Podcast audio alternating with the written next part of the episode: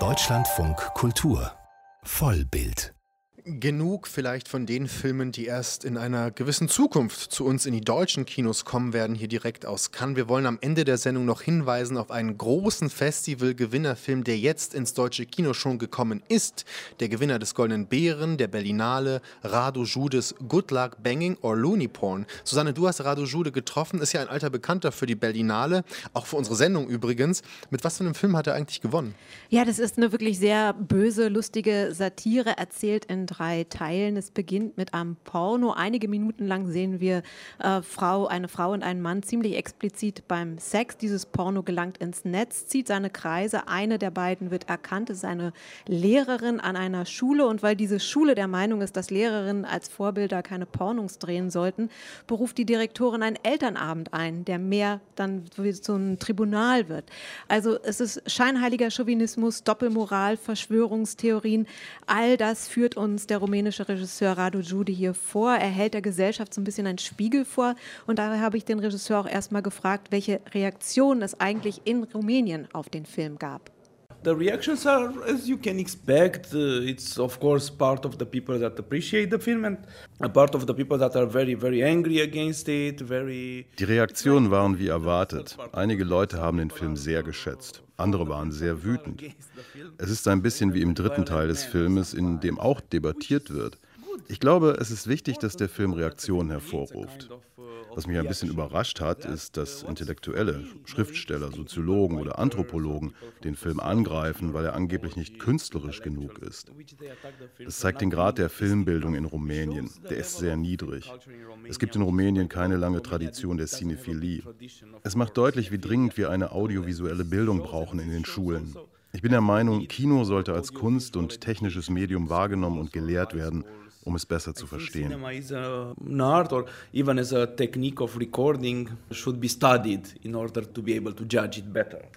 Interessant, diese Diskussion gibt es bei uns auch. Zum Film. Sie beginnen mit einem Porno, das im Internet landet. Man könnte ja sagen, Pornografie ist so allgegenwärtig in unserer Gesellschaft.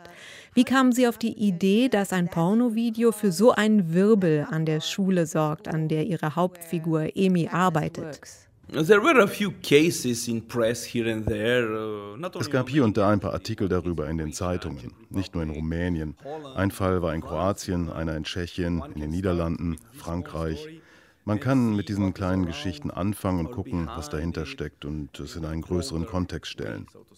Und außerdem bin ich ein Vater. Ich habe zwei Kinder. Ich war bei sehr vielen Elternabenden und habe festgestellt, wann immer Menschen Probleme diskutieren, die mit Kindern zu tun haben, oder wenn es darum geht, dass sie ihr Leben verbessern, was auch immer das heißt, dann verlieren sie die Höflichkeit und Verlogenheit und sagen ganz genau, was sie meinen. Diese Elternabende haben also bei mir den Wunsch hervorgerufen, einen Film mit einem solchen Meeting zu machen. So for me these parents meetings that I attended to many times created this desire to make a film with a kind of meeting like that. Sie haben den Film als Triptychon angelegt und wenn wir mit dem letzten Teil beginnen, dem Tribunal oder Elternabend. Die Eltern und Lehrer kommen zusammen und diskutieren darüber, wie sie mit dem Video und EMI umgehen sollen. Was sagt das auch über eine gesellschaftliche Stimmung, die man nicht nur in Rumänien findet, sondern in der gesamten ja, westlichen Welt auch, in der Cancel Culture und Virtue Signaling immer größer werden? Also grob, ich weise dich auf die ganzen schlechten Dinge hin, die du so machst.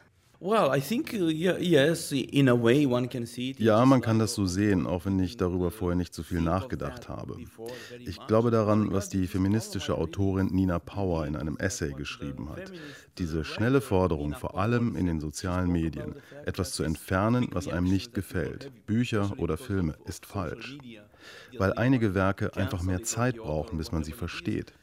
Nina Power gab das Beispiel von Pasolinis Salo, die 120 Tage von Sodom, und dass sie Jahre gebraucht hat, um diesen Film zu verstehen.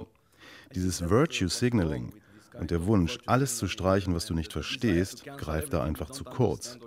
Manchmal muss man auch Dinge in einem größeren Zusammenhang bringen und sich Zeit nehmen. in order to be able to say, well, this shouldn't exist. Wie häufig haben Sie diese Erfahrungen denn schon selber und mit Ihren Filmen gemacht? It's a kind of mirror that uh, sometimes the reactions against my films. Es ist ein bisschen ein Spiegel. In meinen Filmen geht es um Themen wie die Sklaverei der Roma-Bevölkerung in Rumänien oder den Mord der jüdischen Bevölkerung durch Rumänen während der NS-Zeit. Und die Filme werden manchmal mit dieser Art von Argumenten angegriffen, mit dieser verbalen Gewalt. Ich habe sogar einige in das Meeting im dritten Teil des neuen Filmes eingebaut. I even took some of the attacks against me, against my films, and put it, uh, reframed them into the meeting in the third part of the film. Dieses Meeting beginnt mit der Frage, was machen wir mit der Lehrerin? Kann sie an der Schule bleiben? Aber dann geht es um größere Fragen. Die Leute sind im Schulhof verteilt, sie bilden Fraktionen und sie reden eigentlich die ganze Zeit aneinander vorbei. Wie gespalten ist die Gesellschaft und wie sehr nutzen die einzelnen Fraktionen die Veranstaltung für ihre eigene politische Agenda? Oh, I think uh, all the time it happens like that, and it is what uh, in English is called whataboutism, right? Ich glaube, das passiert die ganze Zeit. Im Englischen nennt man das Whataboutism. Wenn man etwas diskutiert und jemand sagt, ja, aber was ist mit diesem oder jenem? Und das Treffen im dritten Teil spiegelt vor allem die Interaktion bei den sozialen Medien.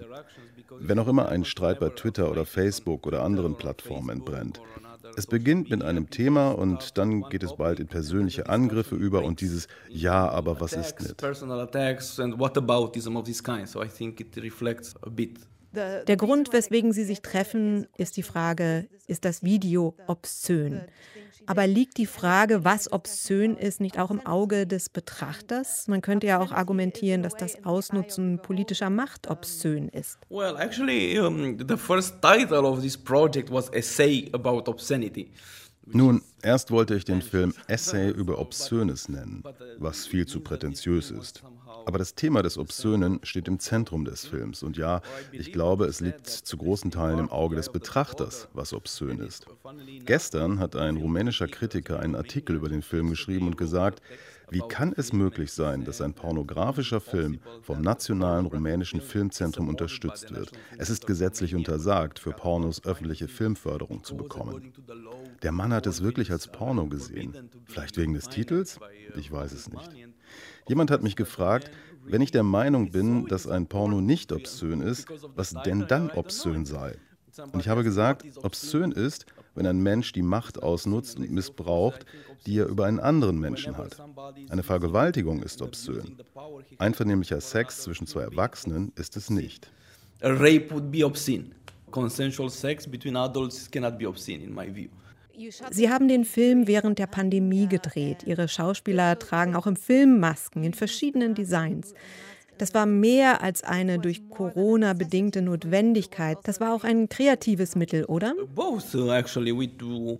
It was a necessity because I really didn't want to put the actors at risk at all. Ich wollte die Schauspieler nicht gefährden und dann ist mir schnell klar geworden, dass Masken auch ein Symbol und eine Metapher sind. Wir haben den Film zwei Monate nach Beginn der Pandemie angefangen. Es gab schon Masken mit unterschiedlichen Botschaften. Es war eine Art anthropologische Studie im Gebrauch dieser Masken. Wir haben gekauft, was wir auf dem Markt gefunden haben. Kino hat die Kraft, einen Moment in der Wirklichkeit einzufangen und aufzunehmen. Die Leute haben gesagt, ja, aber in zwei Monaten wird alles vorbei sein und der Film wird nutzlos sein. Ich habe gesagt, selbst wenn es so ist, fängt er doch den Moment ein.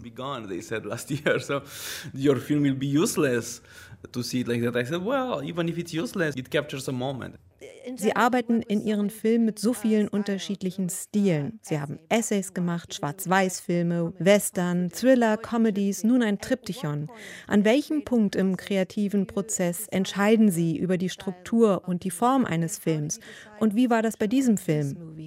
Well, part of it, it comes from my lack of talent because I don't have a style or yes, it's true. Die Vielfalt kommt durch mein mangelndes Talent. Ich habe keinen Stil, das ist so. Ich habe mich damit abgefunden. Ich wäre so gerne ein Filmemacher, der eine perfekte Vorstellung davon hat, was er oder sie macht und Filme dann in einem Stil schafft. Das wäre schön. Bei mir ist es anders. Für mich ist jeder Film neu. Und ich beginne keinen Film, solange ich nicht eine Idee für eine Form und Struktur habe. Nicht, weil ich Formalist bin, sondern weil ich glaube, das Kino ist eine Art und Weise, über die Welt nachzudenken, die Wirklichkeit, die Gesellschaft. Und dieses Denken drückt sich durch die Form und Struktur aus. Manchmal schlagen mir Freunde und Bekannte ein Thema für einen Film vor und ich sage dann, ja, das ist ein gutes Thema, aber ich habe keine filmische Idee dazu.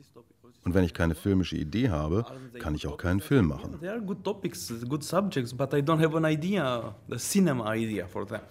And if I don't have a cinema idea, then I cannot do anything. Sagt der rumänische Regisseur Radu Jude. Sein Berlinale Gewinnerfilm Good Luck Banging or Looney Porn läuft bereits in den deutschen Kinos. Hier in Cannes läuft weiterhin das Rennen um die Goldene Palme und wer die größten Chancen auf den begehrten Preis hat, das können Sie bei uns in einer Woche erfahren. Hier im Programm von Deutschlandfunk Kultur geht es nach den Nachrichten gleich weiter mit der Echtzeit, dem Magazin für Lebensart. Von der Côte d'Azur verabschieden sich Patrick Wilinski und Susanne Burg.